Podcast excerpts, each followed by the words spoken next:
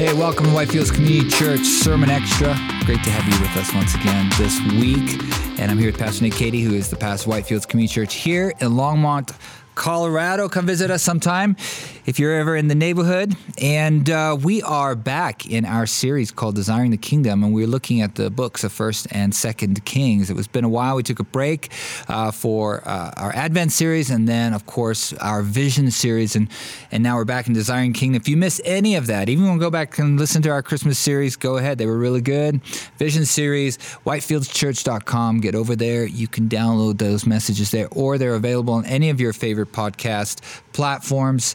And if you would, please rate and review, share, give us a thumbs up, subscribe, do whatever it asks you to do. The more you engage with the content, the more you share, the more you rate and review it, the more it gets out there. And when people are asking questions about life, about the gospel, about God, our answers can come and show up in their search engines. And so if you would do that, that would be great. Just remember, subscribe, ring the bell, and all those fun things that you probably hear every single time you watch or hear a podcast. And so, as I said, we're back here in Desiring the Kingdom, and we were looking at the chapter, 2 Kings chapter 13, Developing a Heart for God, right? That was the title of our sermon. And you covered quite a few topics, and one of them was very important, was talking about the idea of God hearing the prayer of an unrighteous man, and that God hears the prayer. And we were grateful for that, because we were all unrighteous, and God heard our prayer, and we cried out for help and said, Lord, help. And we cried out for salvation and cried out to be saved. But when I was sitting in the congregation listening to the sermon, immediately came to my mind First Peter chapter 3, where it says, husbands, live in understanding with your wives, and so doing, your prayers will not be hindered. And so I just had that thought. Well, there are times, where God, I wouldn't say doesn't listen, but maybe doesn't respond to our prayers. And maybe to clarify that, maybe, talk through that a bit this time. Yeah, and so here's what it really gets down to, is this issue of, is it our faith that is a factor in having our prayers be heard or answered? Is it our righteousness? So two things. Is it our righteousness, or is it our faith? Now, obviously, faith plays a role. Jesus said to his disciples, if you had the faith even of a mustard seed, you would say to this mountain, be uprooted and cast into the sea, and it would be. And yet, like, for example, there's Isaiah 59, this passage where it says, the hand of the Lord is not too short that it can't reach you, and the ear of the Lord is not too deaf that he can't hear you, but your sins have made a barrier between you and your God. So it would seem that faith is an issue when it comes to prayers and having them answered. Righteousness can also play a role, like, for example, in 1 Peter 3, you don't want your prayers to be hindered, so live with your wife in understanding, to the husbands. Now, how does that work then if, on the other hand, we have people like Jehoahaz who pray and they're not righteous, and maybe they don't even have any faith? I'll put it this way. Let's talk about the faith part first. I think that sometimes people get off track with this faith thing when it comes to prayer, because I think, now clearly Jesus said that, and he says to them, ye of little faith, right? It says anything you ask, we should ask in faith. And then Hebrews defines what that faith is, right? We know that God is, and that he's the rewarder of those who earnestly seek him. So we have to have enough faith to believe that. On the other hand, though, I think that some people, they would say, hey, I prayed for something and I didn't get what I asked for. And they'll say, well, you must not have had enough faith, right? Like, if you would have had one more notch of faith, then you would have got what you asked for. And that can lead to some pretty bad places, to be honest. It leads to putting burdens on people, and it can lead to some really terrible things. And I could tell some stories about that. But here's what I think is so interesting about the mustard seed analogy that Jesus uses when it comes to faith. The mustard seed analogy at the time, now we know now science and stuff like that, but people at that time, in their opinion, in their world, the mustard seed was the smallest of all seeds that existed. Now, of course, Jesus speaking to people in that context, let's say, even though Jesus, knowing everything, might have known that later on we would discover smaller seeds, the point is that to those people, that was the smallest seed. So he's meeting them on their level and saying, if you have faith, even the smallest imaginable amount of faith, then you can say to this mountain. Why? Is it because my faith is accomplishing that? Not at all. It's because I have the faith to do something, which is what? Ask God to do that, and God can make a mountain be uprooted and cast into the sea. One of my favorite examples of this is in Acts chapter 12, where we see Peter, the apostle, is in jail, and they're having a prayer meeting at the church to pray for him to be set free from jail. So there they are praying, you know, God, set Peter free from jail. Yes, Lord, we believe you can do it. God set Peter free. And then God does set Peter free. It says an angel like lets him out of the prison. And then what do you do when you get let out of prison? I guess you just walk to the house of the believers who are praying for you. So he does, and he knocks on the door, and it says that the servant girl, I think her name's Rhoda, right? She goes and she opens the door, and she sees Peter, which is funny, and she like slams the door in his face and says, oh my gosh, runs back inside, guys, Peter's outside. And instead of asking a question, which I would ask, which is, why didn't you let him in? They say, no, that can't be Peter. That's impossible. We all know Peter's in jail. Maybe it's his ghost, which is also a very strange conclusion. Rather than believing that God did what you asked him to do in prayer, you say, nah, it's probably a ghost because Peter's in jail. And we all know that you can't just get out of jail, right? So here's what's so funny. They're praying for something, but they're clearly not praying with a lot of faith in what they're praying for.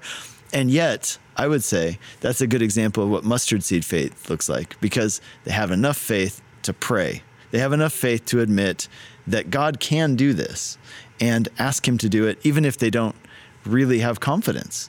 And so some people would say, hey, if you're going to pray for somebody who's sick, you're going to pray for something that you want to see happen in the world or in your life, you got to pray with faith, because if you don't have enough faith, it's not going to happen.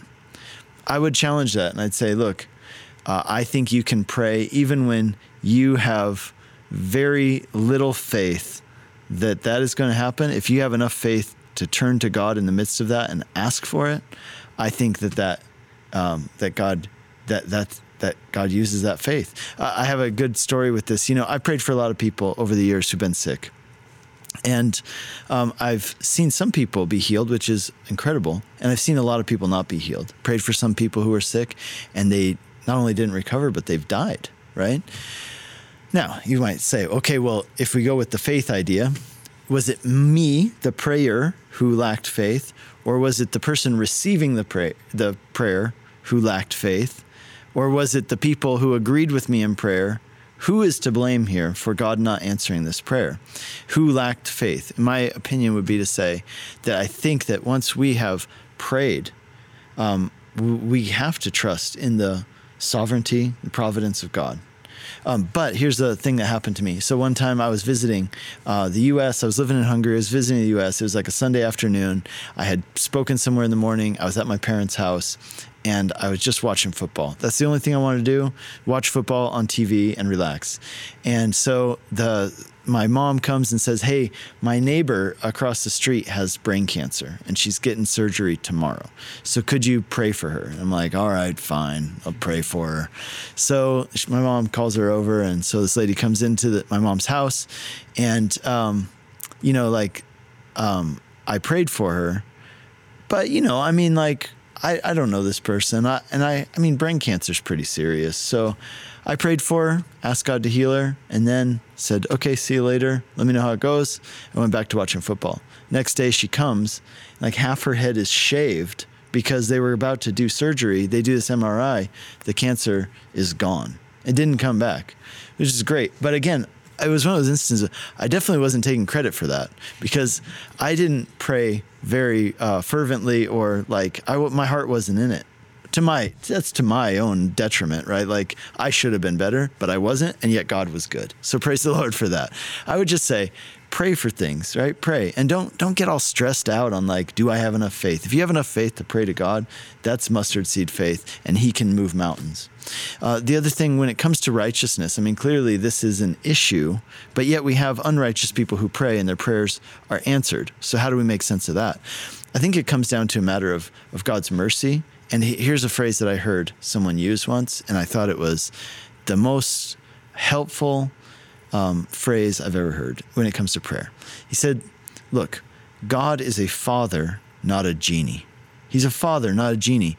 And, as a father, I have kids who ask for things.